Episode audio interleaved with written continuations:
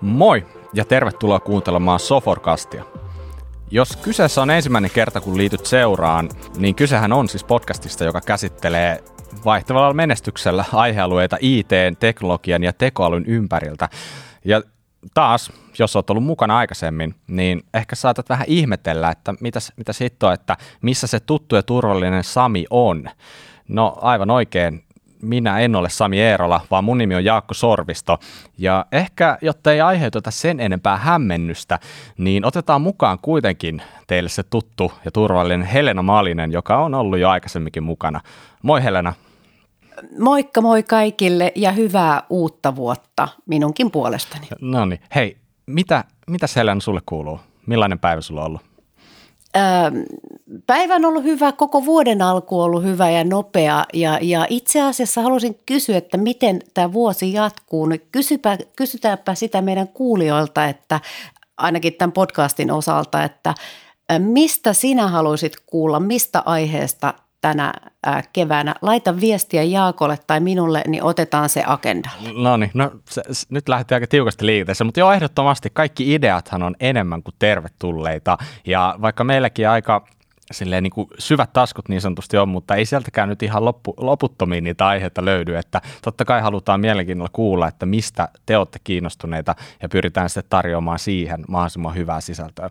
Mutta joo, hei nyt on loppiainenkin lusittu ja kaikki on varmaan enemmän tai vähemmän palannut arkeen, niin tota, miten sellainen, miten sun loppiainen meni ja siis miten, miten muuten loppiaista pitäisi viettää? Mikä se loppiainen edes on? Mun loppiainen meni äärimmäisen, äärimmäisen ää, rauhallisesti. En tehnyt mitään. Okei, okay, no mutta se, sehän kuulostaa ihan hyvältä loppiaiselta sekin. Itse asiassa piti ihan googlettaa, siis se on joku tällainen Itämaan tietäjien muistoksi vietettävä päivä, niin no siis ei se, ei se niin kuin sanotaanko, että oma yleissivistys ei, ei nyt ole riittävän hyvällä tasolla näköjään, että ei olisi tullut ihan tosta noin vaan tieto, mutta ei siinä. Loppiasta kannattaa varmaan viettää esimerkiksi tuolla tavalla, ihan hyvältä se kuulostaa. Mutta hei, niin kuin mä tuossa alussa mainitsinkin, niin mä en ole Sami ja myöskään Helena ei ole Sami, eli toisaalta Sami ei ole mukana, vaan me koitetaan selvitä ja pysyä pinnalla ilman Samia. Ja, mm, mutta me ollaan Helenan kanssa siis Soforin markkinointitiimistä ja Samin tiimistä niin sanotusti, ja me koitetaan viedä Soforin markkinointi eteenpäin, ja tämä on yksi niistä jutuista, mitä me halutaan tehdä teille. Ja niin, mitä sä luulet Helena, kuinka me pärjätään nyt ilman Samia? Meillä on äärimmäisen mielenkiintoinen vieras, joten me pärjätään oikein hyvin. Ja tämän, tämän kerran ää, aihehan on headhunting ja aiheena mitä ajankohtaisin. Kyllä. Mä luulen kanssa, että meidän pärjäämistä helpottaa aika paljon se, että meillä on täällä mukana vieras nimeltä Jouni Kantonen. Tervetuloa ja moi Jouni. No terve, terve ja moi. Heti täytyy sanoa, että toi headhunting kuulostaa kauhean julmalta. Että mä oon käyttänyt itse sanaa suorahakukonsultti, vaikka metsästä ja muuten olenkin. Niin tuossa tulee sellainen metsästysviba kyllä tuosta headhuntauksesta, että tuntuu silleen, että, että siinä niin kuin vaan uhreja siinä lajissa. Niin, no sellainen borneolainen pääkallonmetsästäjähän siitä tulee, tulee että alku, alun perin kanssa se amerikkalainen termi, jota käytettiin, oli scalp, eli, eli päänahka, eli, eli, eli headhunterit käytti sitä termiä, kun ne oli rekrytoinut tai onnistunut houkuttelemaan jonkun ihmisen toiseen työpaikkaan, niin se oli skalppi vyölle. Ja sitten okay. sit joku teki tämmöisen headhuntausversion. No ehkä tämä siihen nähden kuulostaa jo ihan pehmeältä termiltä. Joo, tosi kiva. no hei, miten, miten Jouni sun vuosi on lähtenyt liikkeelle? Itse asiassa katselin justiin tuonne ulos, eli asustelen täällä Kirkkonummen Eevitskukissa, ja lumi on täällä ollut viime vuosina aika harvinainen tämmöinen, anteeksi, harvinainen tällainen vieras, ja nyt sataa lunta. Ja kun loppiaisesta Oho. puhuitte, niin, niin loppiainen meni metsästäessä, eli tyhjää, tyhjää metsää samotessa pehrojen perässä. Niin, että sä oot tällainen hunteri muutenkin. Joo, mä olen yhdistänyt työn ja huvin. Mä oon ollut koko elämäni metsästäjä, että se, se, se, ei, se ei niin kuin muutu miksikään tässä asiassa. Kummassakin on muuten paljon yhteisiä piirteitä. No miten, miten kauan, kauan kohteena on ollut, ollut kuitenkin ihmiset? Mä oon tehnyt, mä oon tehnyt suorahakukonsultin töitä 12 vuotta. Ja tota, koko homma alkoi vahingosta. Että jos multa olisi kysytty silloin alun perin, että tota, tuleeko susta suorahakukonsultti, niin mä olisin luultavasti nauranut aika vasten kasvoja ja sanonut, että ei ikimaailmassa. Ja se johtuu tietysti omista kokemuksista siitä, siitä alueesta. Mutta sitten kun sitä vähän tuli pyöriteltyä ja minua yksi vanha headhunteri sai houkuteltua sen asian ympärille, niin tota, sitähän sitten tuli ajateltu, että ehkä tätä asiaa voisi tehdä vähän uudella tavalla tai mitä mä sanoisin uusvanhalla tavalla. Ja tota, päätin kokeilla ja sillä tiellä sitä nyt ollaan.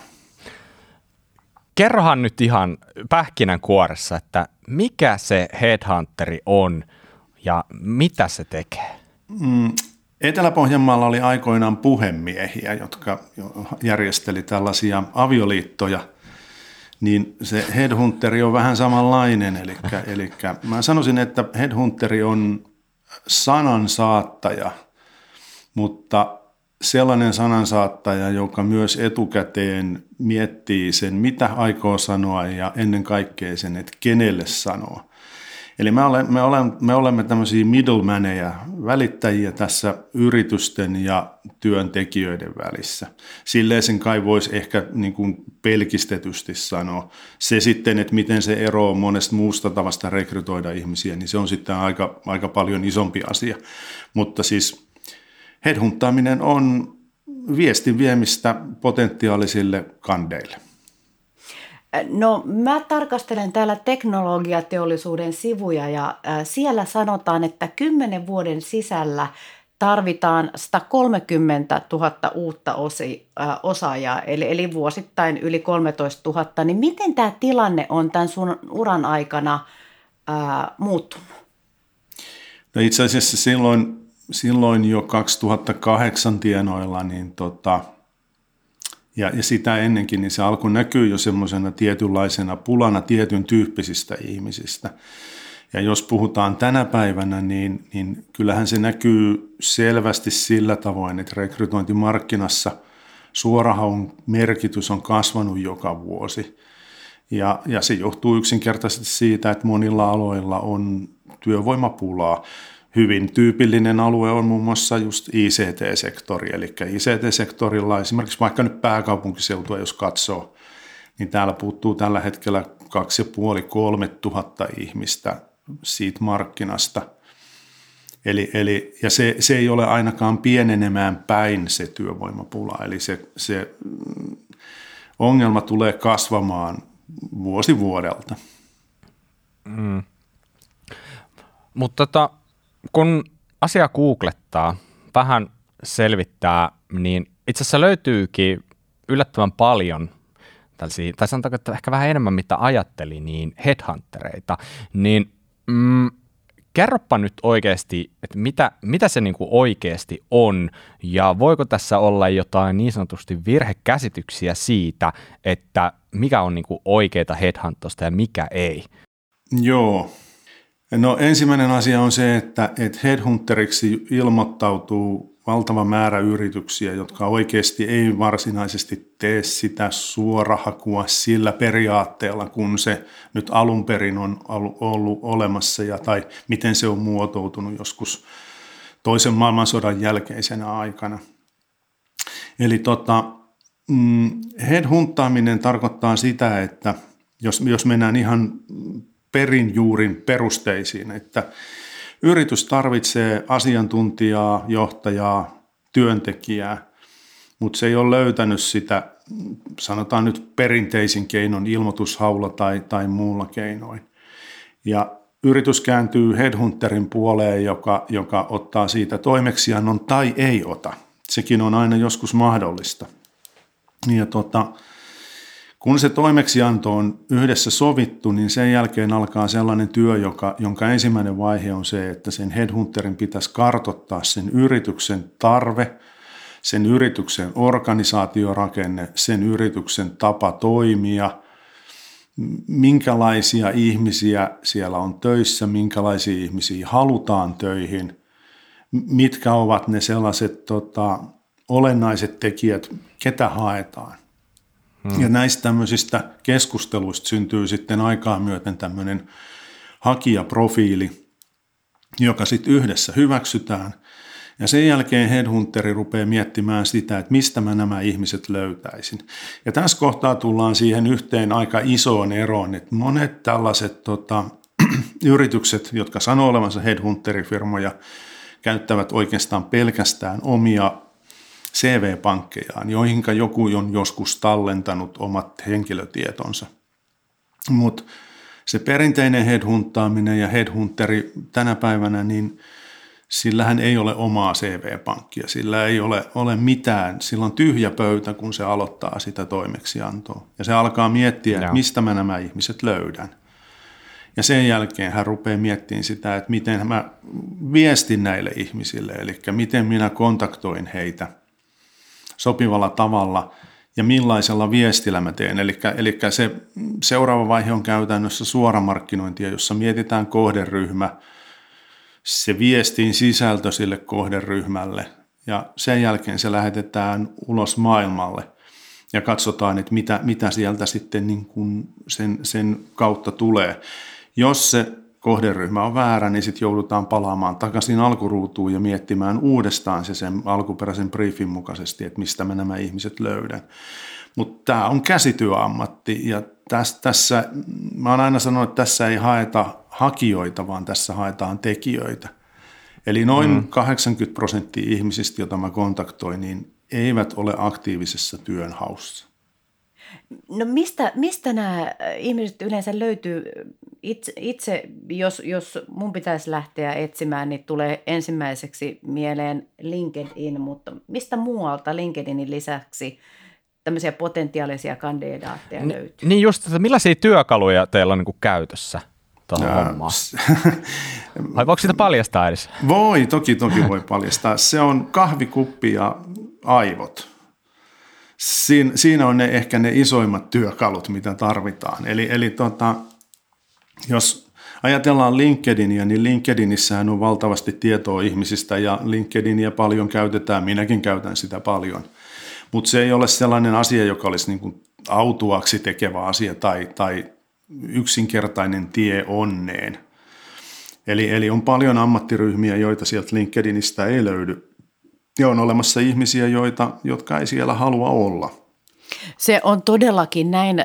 Jopa, mä en tiedä onko Jaakko tietoinen, mutta on, on meidän äärimmäisen fiksujakin kollegoita, joita et löydä LinkedInistä, saati sitten muustakaan sosiaalisesta mediasta. Eli ihan kaikkiin ihan kaikkiin se ei todellakaan toimi. Eli, eli mitäs muita salaisia aseita se tämmöisessä tapauksessa otetaan? Salaiset aseet on aika yksinkertaisia, eli, eli kun mä olen miettinyt sen, sen, tota, sen kohderyhmän, niin kohderyhmään syntyy yritysten, pääsääntöisesti yritysten työntekijöistä. Ja äh, mulla pitäisi olla headhunterina sellainen liiketoimintaymmärrys ja kokemus, että mä pystyn miettimään, että mistä yrityksestä mä voisin löytää tähän tehtävään sopivan ihmisen. Ja sen jälkeen mun pitäisi löytää ne yritykset, joita mä puhuin, josta mä puhuin. Ja sitten se loppu on oikeastaan aika paljon käsityötä. Eli, eli tota, tänä päivänä mä uskallan sanoa, että melkein kaikista ihmisistä jotain digitaalisia jalanjälkiä on olemassa. Jopa siitä Tiisvaaran mummosta. Mutta tota, mut, mut tavallaan se, se työ on ihan sellaista maalaisjärkistä kontaktoimista. Ja jos mä oon ne yritykset löytänyt, niin kyllä mä ne niiden työntekijät löydän. Se on semmoista kaivamista, mutta, mutta tota, siitä, siitä työstä minulle maksetaan. Mm, toi, kun sä, kun sä selitit tuota prosessia, tuossa vähän aikaa takaperin, niin mm. mä ehkä vähän hämmästyin sinänsä, koska mulla oli jotenkin sellainen hyvin äh, simppeli, yksinkertainen käsitys, että se on just sitä, että niin kuin, jonkun keywordin avulla LinkedInistä etsitään niitä tekijöitä ja sitten vaan niin kuin, inboxiin viesti ja ei muuta kuin nimi alle, mutta toihan olikin itse asiassa aika paljon monimutkaisempi prosessi, ja nyt kun sen sanoit, niin se totta kai niin kuin käy järkeä, mutta kuinka paljon tämä kaikki niin kuin vie aikaa, kuinka pitkiä ne yleensä ne prosessit sulla on siitä ihan siitä, kun se homma lähtee käyntiin ja siitä, että sulla on potentiaaliset työntekijät sitten niin kuin johdatettu eteenpäin tai vastaavaa?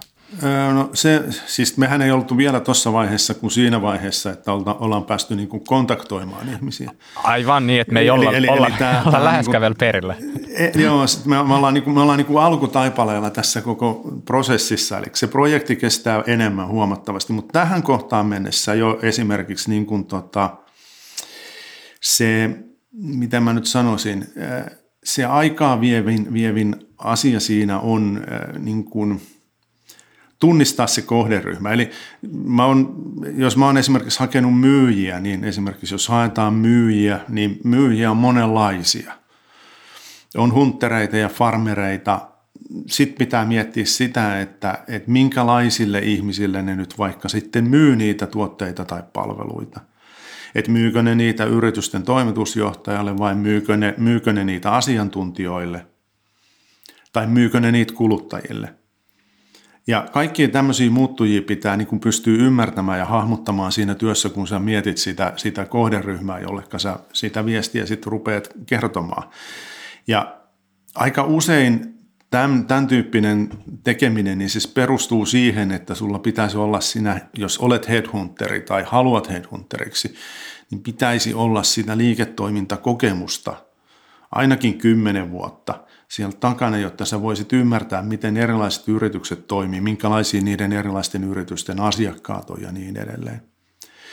Mutta sitten jos mennään siitä, että kun tämä prosessi jatkuu tuosta, niin, niin kunhan, kunhan mä olen saanut sen kohderyhmän kaluttua ja mä olen lähtenyt viestimään niille, sekin, että miten mä viestin niille, riippuu siitä kohderyhmästä – Eli, eli e, minkälaisella tavalla lähestyä mä niitä teen, niin, niin se vaihtelee valtavan paljon, koska osa ihmisiä ei todellakaan kannata kylmäsoittaa, koska se, se, ei, se ei tuota hyvää tulosta.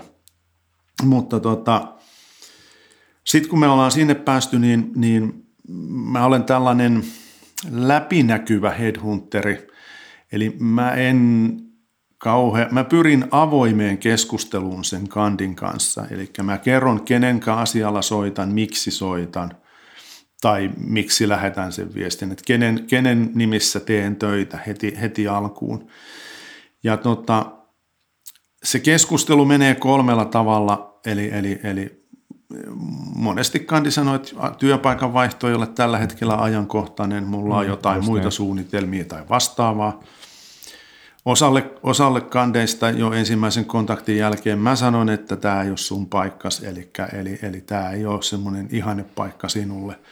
Ja sitten se kolmas vaihtoehto on tietysti se, että, että syntyy tällainen molemminpuolinen intressi sitä kyseistä tehtävää ja, ja kandia kohtaan, jolloin me sitten jatketaan sen kandin kanssa eteenpäin. Ja se tarkoittaa taas sitä, että mä pyydän CVn, käyn sen CVn läpi, sitten me jutellaan uudestaan yhdestä kahteen kertaan, joskus kolmekin kertaa.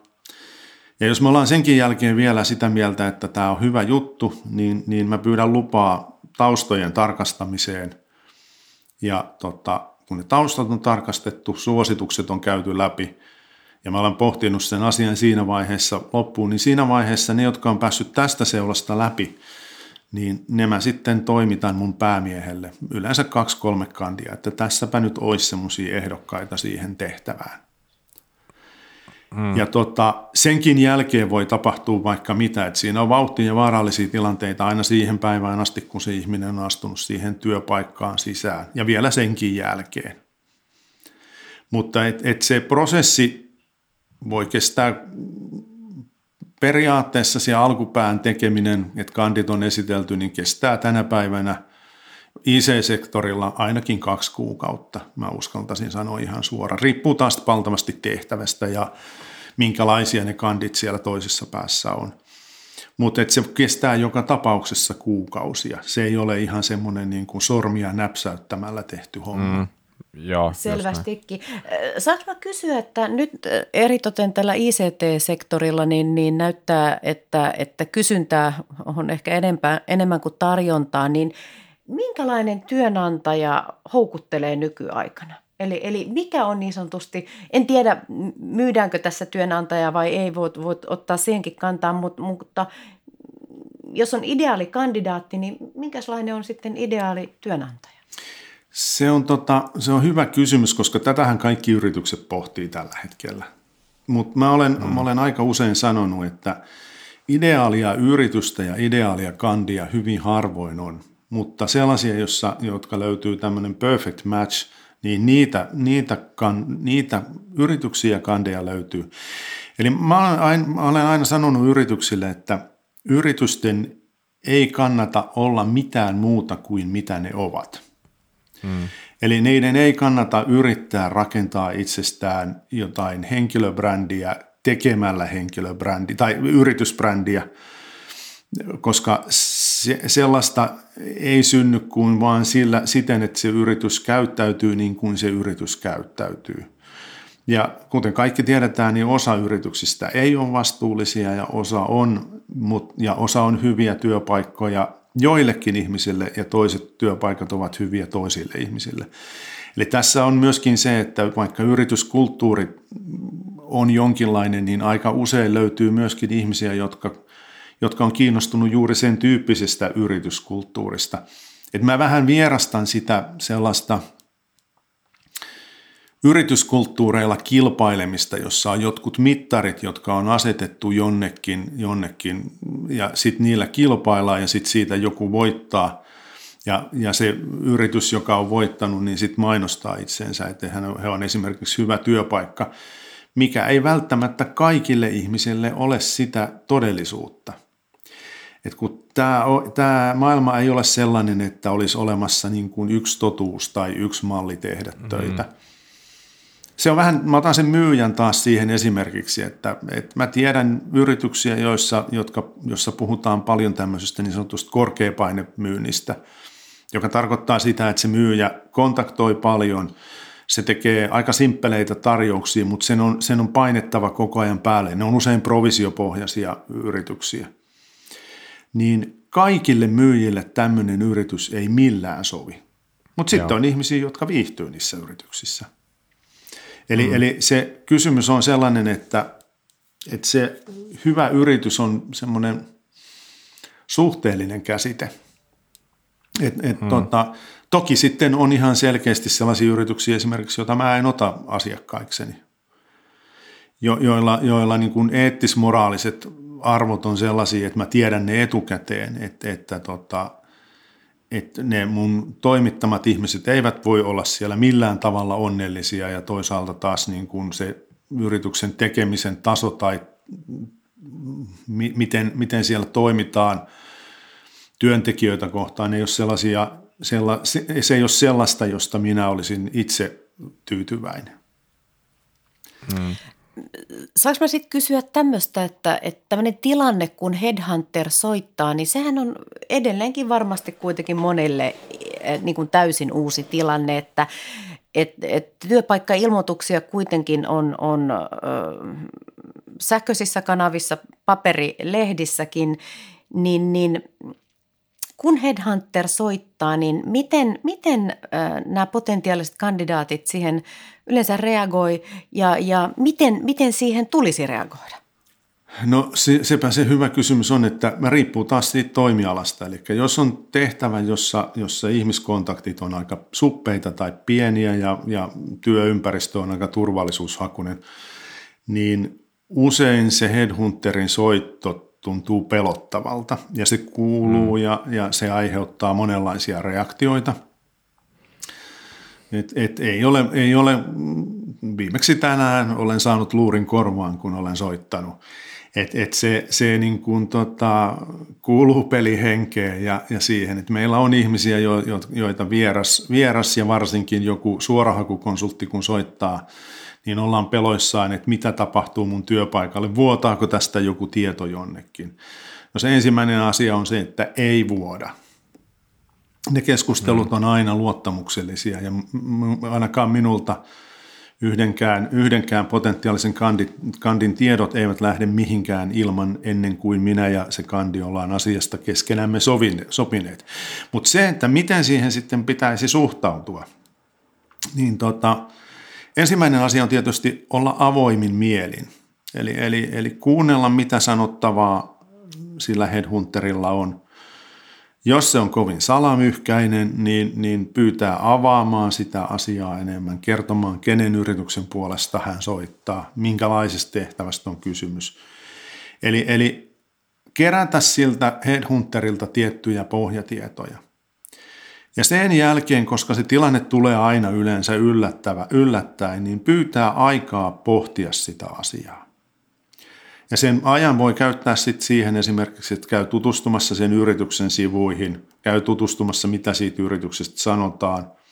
Siitä voi olla siitä tehtävästä jotain ilmoituksia jossain kyseisen yrityksen sivuilla tai vastaavaa. Eli, eli, eli kerätä vähän tietoa ja kun on sopinut sen seuraavan puhelinkontaktin sen headhunterin kanssa, niin tehdä paljon kysymyksiä. Ja, ja. toisaalta niin kuin jutella siitä aiheesta niin kuin avoimin mielin sen, sen, tota, sen headhunterin kanssa. Se, että joku, joku siitä kohtaa lähtee toisiin töihin, niin siinä yleensä on aika pitkä tie vielä, vielä edessä. Et, et se on enemmän myöskin, siihen pitäisi siihen headhunterin soittoon, miten mä sanoisin, suhtautua sillä tavalla terveellä uteliaisuudella, että mitä se jäpikkä oikein mulle yrittää nyt tällä kertaa tarjota. No entäs, entäs toinen skenaario, että kun Headhunter ei soita, niin, niin voiko, voiko Headhunterille itse asiassa soittaa itse tai voiko, miten voisi olla esillä sillä tavalla, että, että Headhunter soittaisi? No itse asiassa mulle tulee aina välillä tulee ensinnäkin tulee CVitä, jotka joku on löytänyt mut jostakin ja se on laitta, laittanut mulle CVitä. Se on tietyssä mielessä hakuammuntaa, mutta se on, se on niin yksi keino ja varsinkin monet varmaan näistä isommista headhunterifirmoista, jotka toimii vähän eri tavalla kuin minä, niin kerää myöskin niitä CVitä. Mä, mä en kerää CVitä, mun täytyy heti se sanoa. Eli mä hävitän kaikki CVt jokaisen projektin jälkeen että mulle ei synny sellaisia tota, CV-pankkeja tai sellaista, että mä en pidä sitä, niin kuin, se ei ole minusta tietoturvallista ja, ja toisekseen ne CV-pankit tahtoo vähän hapantua 5 prosenttia viikossa suurin piirtein. Hmm. Mutta tota, se, että, että miten headhunteri jonkun ihmisen löyty, löytää, niin yleensä se löytyy aktiivisuuden kautta.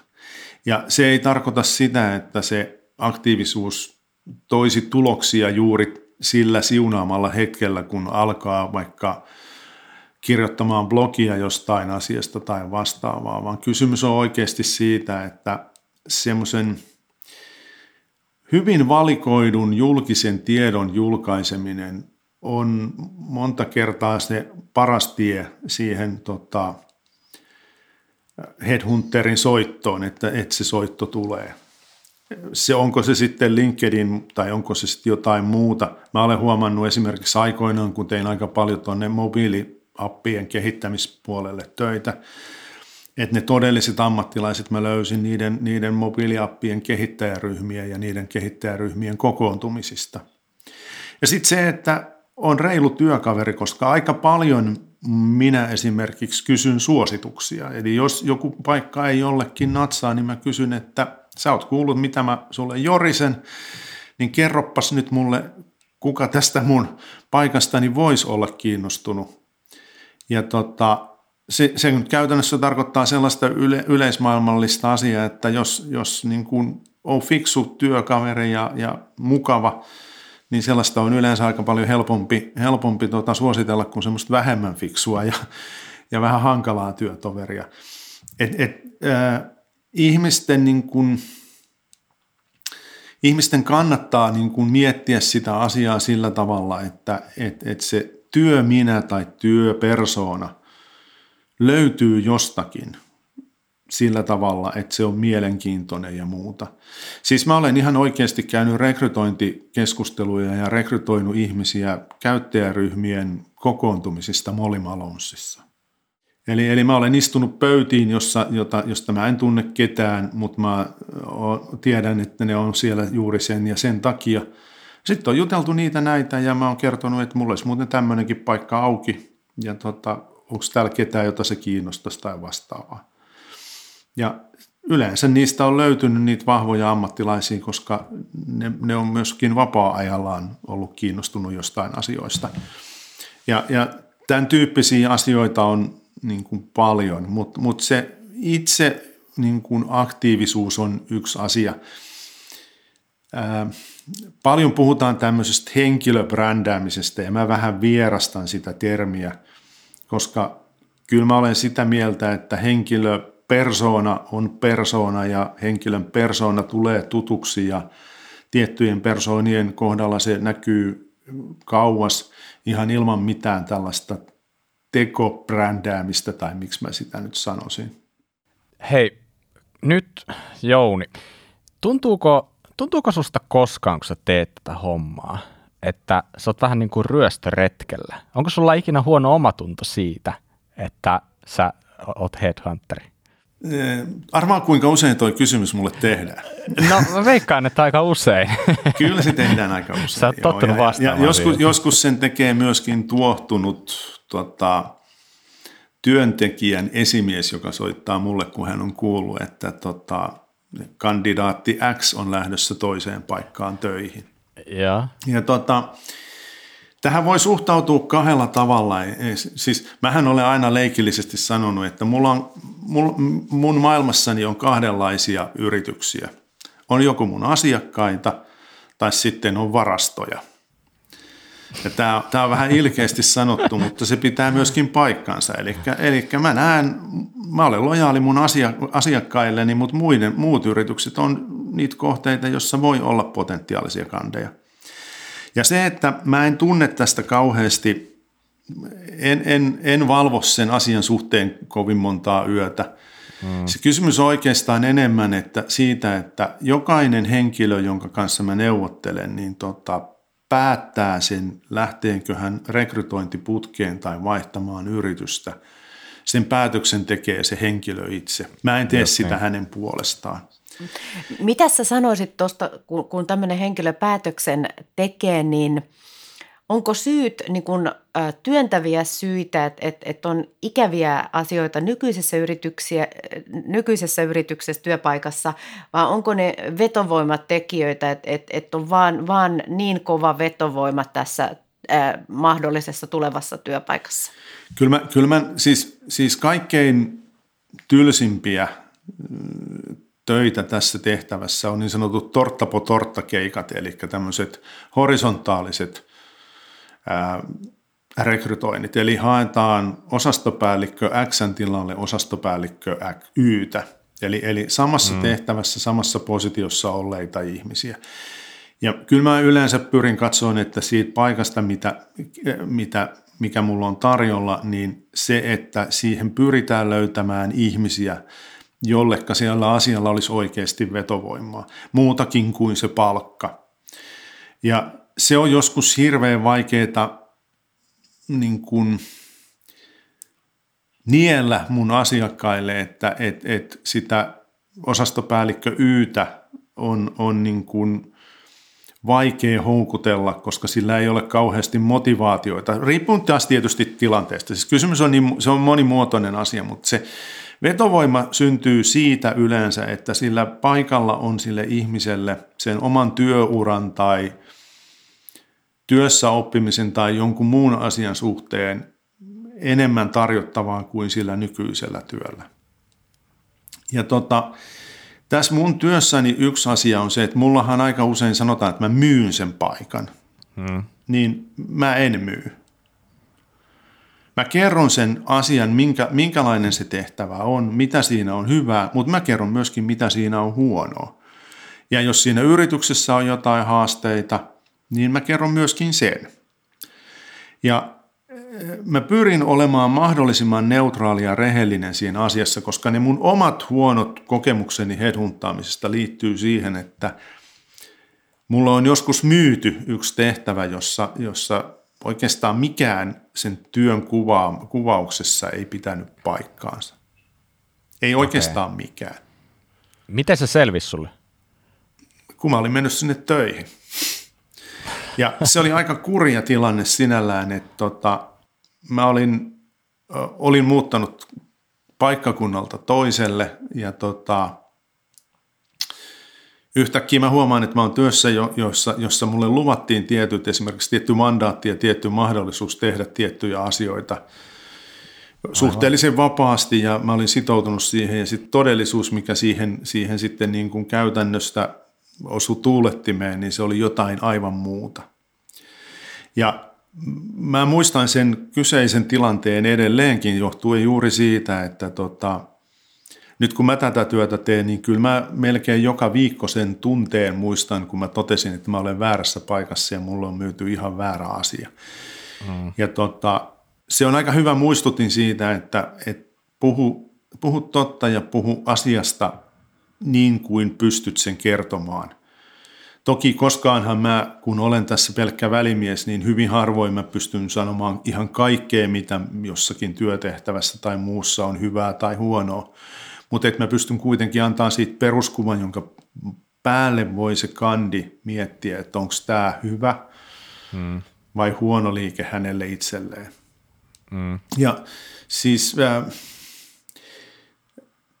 se oikeastaan se semmoinen, mikä tähän alaan liittyy, mistä mä soisin, että tämä ala, ala pääsisi eroon, on se tietty salamyhkäisyys, mikä tähän on liitetty. Mä ymmärrän, että se on siltä ajalta historiallisesti, kun, kun se headhuntaaminen perustui puhtaasti henkilökohtaisiin verkostoihin ja verkostojen hyödyntämisiin. Se, siis, se on ollut sosiaalista mediaa ennen sosiaalista mediaa.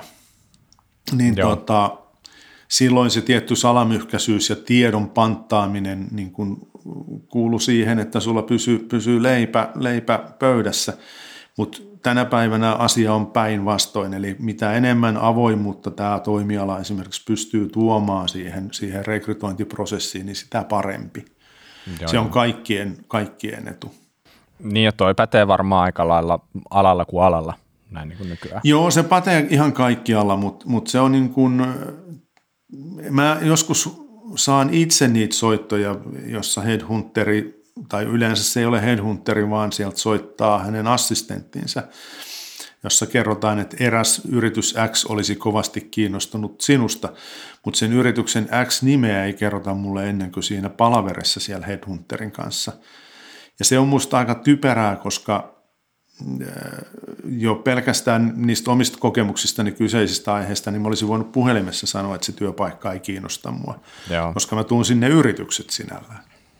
Mm. mm. Me aloitettiin tuossa tovi sitten tämä keskustelu tästä osaajapulasta ja teknologi- teknologiateollisuudella on, on pulaa varmaan myös muilla toimialoilla. Niin onko sulla ajatuksia, miten tämmöinen ratkotaan?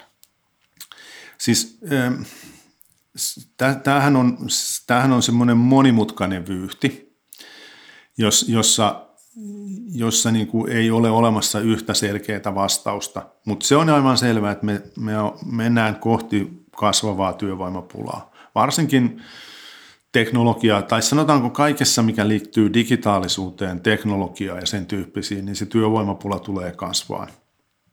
Ja yritysten oikeastaan niin kuin – Yksi, jos puhutaan ICT-sektorista, niin yksi selkeä ongelmatiikka tässä tilanteessa on se, että meillä on paljon sellaisia konsulttitaloja, jotka esimerkiksi ei halua kasvattaa uutta osaajakuntaa, johtuen siitä, että se ei ole kauhean tuottavaa, koska esimerkiksi konsulttituntihinnat on pudonneet niin alas, että et, et, ja samaan aikaan palkat on nousseet, että siinä se matikka ei tahdo oikein toimia enää niin sieltä puuttuu tavallaan semmoisia niin kasvattajaseuroja. Ja yksi niin kuin olennainen keino sen työvoimapulan niin kuin ratkaisemiseen tai, tai ainakin lievittämiseen on se, että yritykset miettisivät asiat niin, että sen tulevan työntekijän ei tarvitsisi olla täydellinen, eli me headhunterit puhutaan yksisarvisista.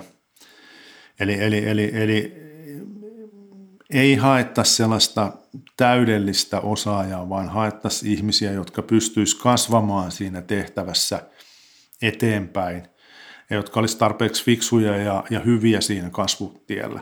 Se on minusta niin teknologiapuolella yksi avaimista siihen, siihen tota, työvoimapulaan.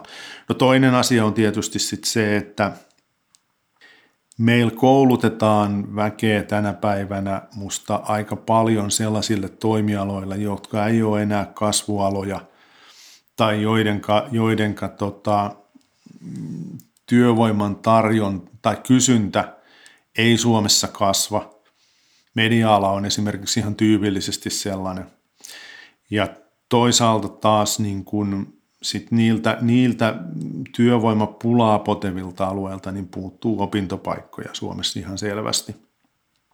Siihen tietysti liittyy sellainenkin asia, että, että monet, monet sellaiset toimi, toiminnot, mitä tällä hetkellä ihmiset tekee, niin joka helpottaa sitä työvoimapulaa, no on tietysti se, että kyllähän me robottien kanssa tullaan keskustelemaan entistä enemmän. Että varmaan näitä mm. podcastejakin jossain vaiheessa tekee joku, joku robotti, mutta tota, mut se on, se on niin kuin, se on niin kuin yksi puoli sitä.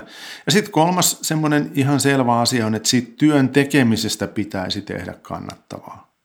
Mä olen viime viikolla keskustellut erään henkilön kanssa, joka ei suostunut edes keskustelemaan työpaikasta, koska se työpaikka oli Vantaalla eikä Espoossa, koska häneltä olisi lähtenyt uuden työpaikan mukana tietty määrä tukia pois ja toisaalta hänelle olisi tullut pari tuntia lisää niin kuin tota, työmatkoja, niin se, että, että se palkka olisi ollut tuhat euroa parempi kuin se on nykyisessä paikassa, niin se ei ollutkaan enää kannattavaa. Mm. Niin kyllähän se tietyssä mielessä tuo, tuo, tuo ainakin mulle mieleen, että, että ehkä meillä jossain tämmöisissä, tämmöisissä rakenteissakin olisi varmaan kehittämisen varaa, että sitä työvoimapulaa voitaisiin helpottaa sitä kautta.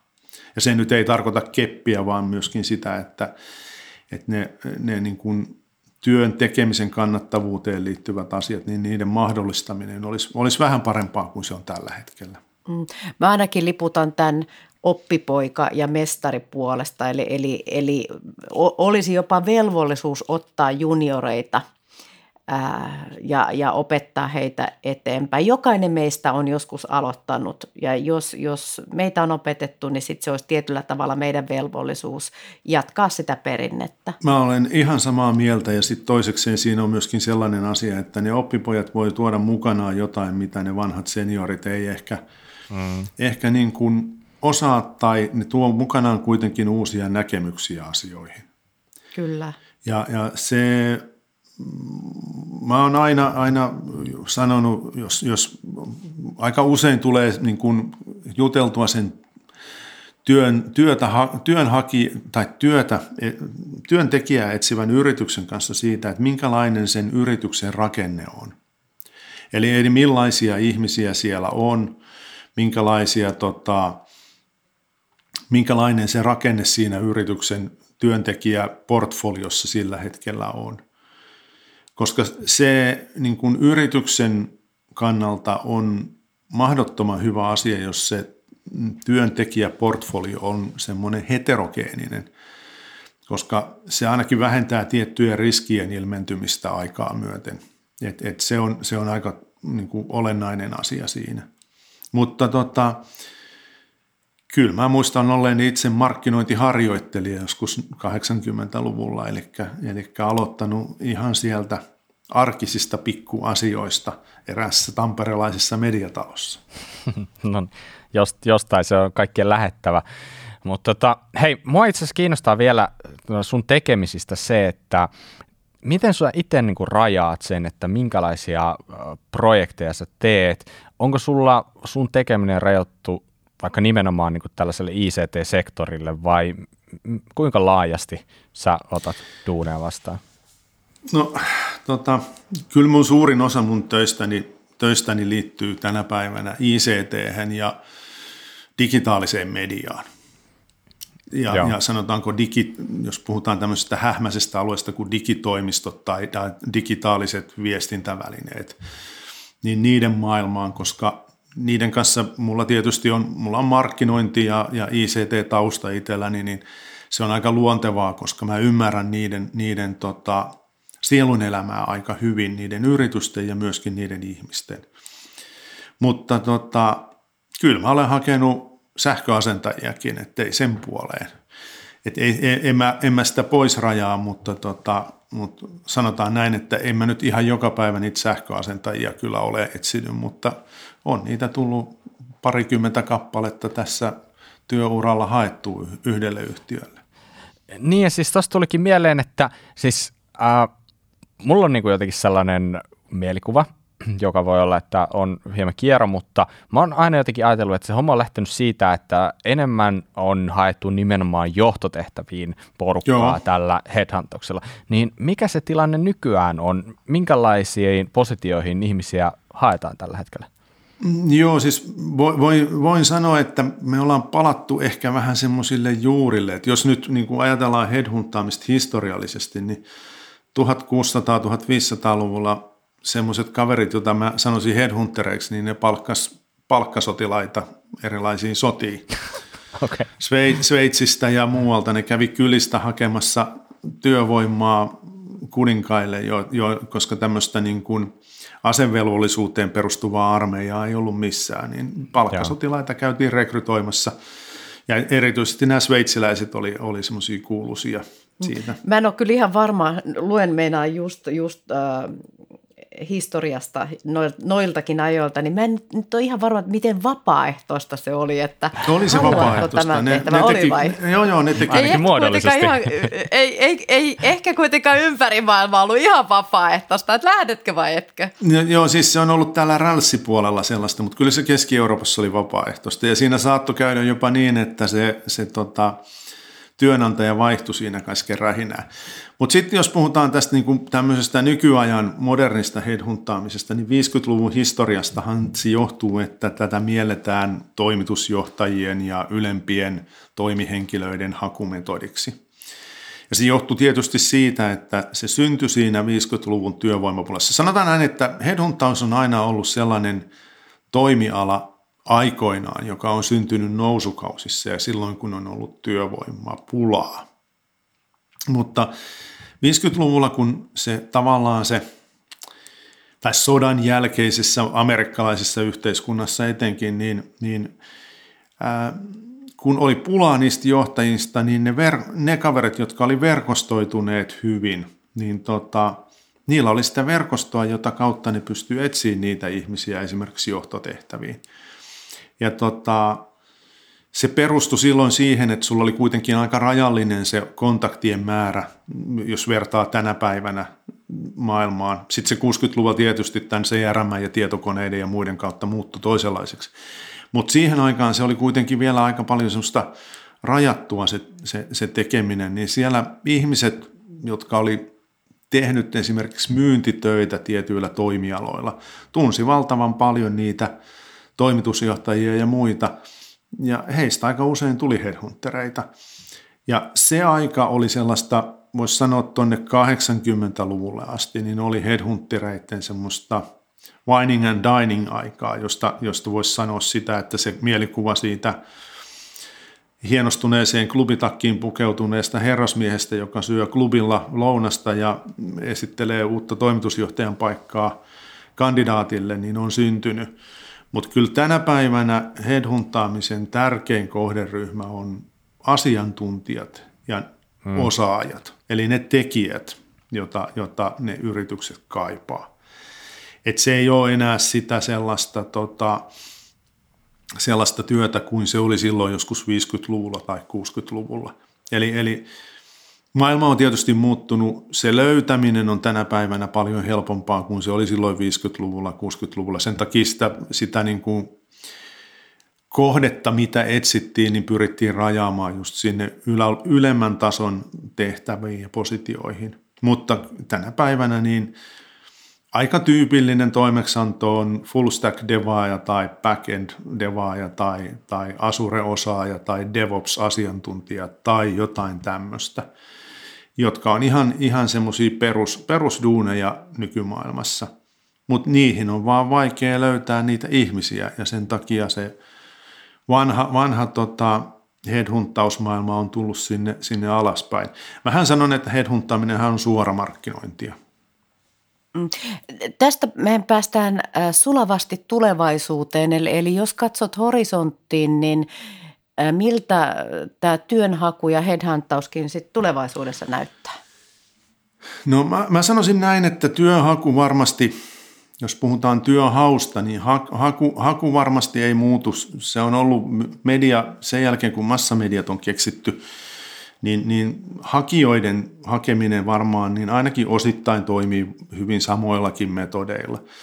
Mutta tota, se ei niitä työvoimapulia pulaa niistä yrityksistä vähennä. Eli kyllä mä uskoisin, että se headhunterin tai headhuntaamisen suorahaun osuus rekrytointibisneksestä tulee kasvaa entistä enemmän, mutta samalla sen on syytä ja on vähän pakkokin muuttaa muotoaan. Eli, eli siitä pitäisi tulla enemmän avointa, siitä pitäisi tulla enemmän markkinointilähtöistä, eli siis mä kaipaisin alalle markkinoinnin ammattilaisia, etenkin suoramarkkinoinnin ammattilaisia, jotka ymmärtää esimerkiksi sen, että mitä on kohderyhmät ja mitä on kohderyhmien segmentointi.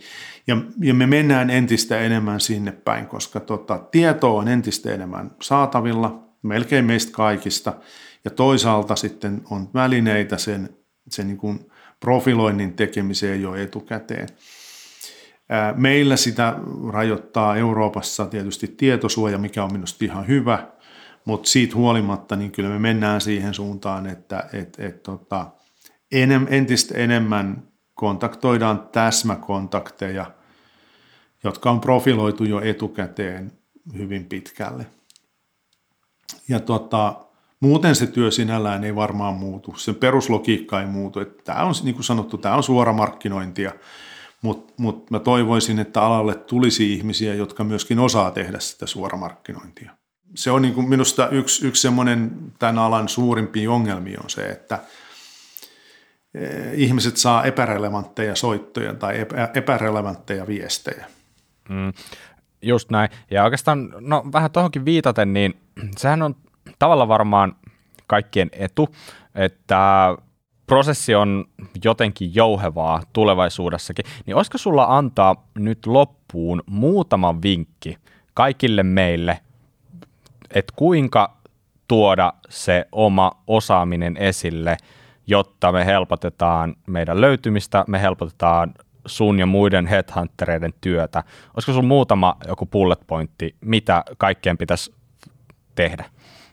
No itse asiassa kaikkien pitäisi tehdä itsestään kunnollinen CV, ja mä en nyt tarkoita sitä sellaista CVtä, jota, jota opetetaan esimerkiksi yliopistoissa. Et, et, jos jotain täytyy mainostaa, niin mainostan Tampereen ammattikorkeakoulua. Joku, joku siellä osaa tehdä niille, niille oppilaille niin kuin hyviä, hyviä tota CV-pohjia ja sellaisia. Ja siis CV tarkoittaa sitä, että joo, siellä on se ammatillinen osaaminen ja historia mukana, mutta siinä olisi myöskin semmoinen persoonallinen ote, eli kuka minä olen. No sitten se toinen asia on tietysti se, että mitä aktiivisempi ihminen on, niin sitä paremminhan se löytyy. Mm. Ja ylipäätään mä sanoisin, että siinä ihmisten kannattaa niin kuin miettiä sitä sen niin kuin ammatillisen ylpeyden kautta. Eli, eli se headhunteri kiinnostuu sinusta, jos, jos olet ammatillisesti kunnianhimoinen ihminen. Taas mennään, vähän voisi mennä sinne Etelä-Pohjanmaalle, eli siellä on tänne muutama vaan. asia, jota, johon on suhtauduttu aikoinaan hyvin kunnianhimoisesti ja niistä on muun muassa takan muuraaminen on yksi ja ei ne kaverit, jotka takkoja muuraa, niin eipä ne hirveästi tuolla LinkedInissä ole, mutta heillä on usein kolmen vuoden työjono. Eli Just se näin. hyvä työ kalkkaa kauas. Ja sama, sama juttu on sitten vaikka könnin kellojen kohdallakin, että jos on tuollain eteläpohjalaisia vielä, niin, vielä, niin tota, eipä niitä tekijöitä aikoinaan, ei niiden tarvinnut itsensä kauheasti mainostaa, vaan se, se, tota, se, se hyvä maine kulki heidän edellään. Eli, eli tehkää työnne hyvin, si- siitä se kaikki lähtee. Kyllä, hyviä asioita tapahtuu, kun tekee asiat hyvin. Mä oon aina sanonut, että, että onni ei tule sattumalta, vaan sille voi tehdä niin kuin paljon, onnen eteen voi tehdä paljon töitä, jotta se onni tulee. Niin tästähän puhut, mä en muista mikä urheilija, ken, kenen urheilija sitaatiksi tämä laitetaan, the, the more I practice, the luckier I get. Aivan oikein, niin mm. se on. Et, et se on, se on tota, se onni, onni ei tule odottamalla, vaan tekemällä.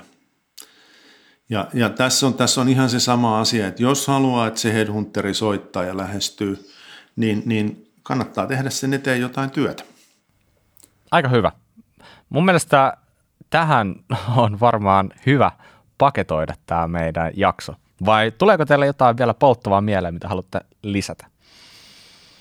Tämä oli just hyvä. No mun mielestä yllättävän hyvä lopetus. Joo, ei ole mitään lisättävää. Hyvä. No okei, okay. hei, Jouni, jos jollekin heräsi jotain kysymyksiä ja haluaisi polttavasti vaihtaa sun kanssa, kirjoittaa muutama sana se, mistä sut voi löytää näin somen ihmeellisestä maailmasta esimerkiksi? LinkedIn on paras asia, että katsoo sieltä Jouni Kantonen, niin kyllä, kyllä mut sieltä löytyy. Ja sitten jos on oikein semmoinen riskejä pelkäämätön ihminen, niin mut löytää aika usein metsästä. Okei, okay. eli sinne vaan. Joo, kyllä, kyllä kun siellä vähän aikaa huutelee tässä Länsi-Uudellamaalla, niin ennemmin tai myöhemmin osuu minun, juttu sille. Okei, okay, no sä, sä, sä et tehnyt hommaa liian helpoksi, mutta ei se mitään. Siis, mut ja Helenat, meidäthän löytää myös LinkedInistä ja meitä saa totta kai lähestyä kaikenlaisilla viesteillä ja ehdottomasti sitä, mitä Helenakin alussa toi esiin, niin palautetta tietenkin. Sitä halutaan mielellään vastaan ja sitä voi my- myös lähettää, mutta suoraan sähköpostilla info at sofor.fi osoitteeseen. Ja no, jos sulla on muutenkin ylimääräistä aikaa, niin käy vaikka sofor.fi katsomassa, mitä siellä tapahtuu. Niin, niin, mutta kaikki tässä on tässä tällä erää. Ja voin sanoa, että siellä Soforin sivulla on muuten muutamia työpaikkoja auki, että käykää katsomassa. Loistavaa, Kyllä. hyvä. Pääset Jaakon ja minun kanssa hommiin. Sehän olisi mitä parasta. Ehkä, no okei, nyt tuli ehkä vähän jäävi kommentti. mutta, mutta näin. Hei, kiitos Jouni tosi paljon. Oli suuri ilo ja kunnia. Sun kanssahan olisi mennyt parikin settiä ihan heittämällä, mutta ehkä, ehkä johonkin on hyvä lopettaa, niin ei tule liikaa liian nopeasti. Joo, mä, mä otan, otan osaa, koska se olisi voinut olla aika tuskasta teille. Mutta tota, ei mitään muuta kuin hyviä päivänjatkoja myöskin sinne, sinne tota kauhoon suuntaan. Kiitos. Ja kiitos kaikille kuuntelijoille. Palataan asiaa ensi jaksossa. Moi moi! Hei hei! Moikka!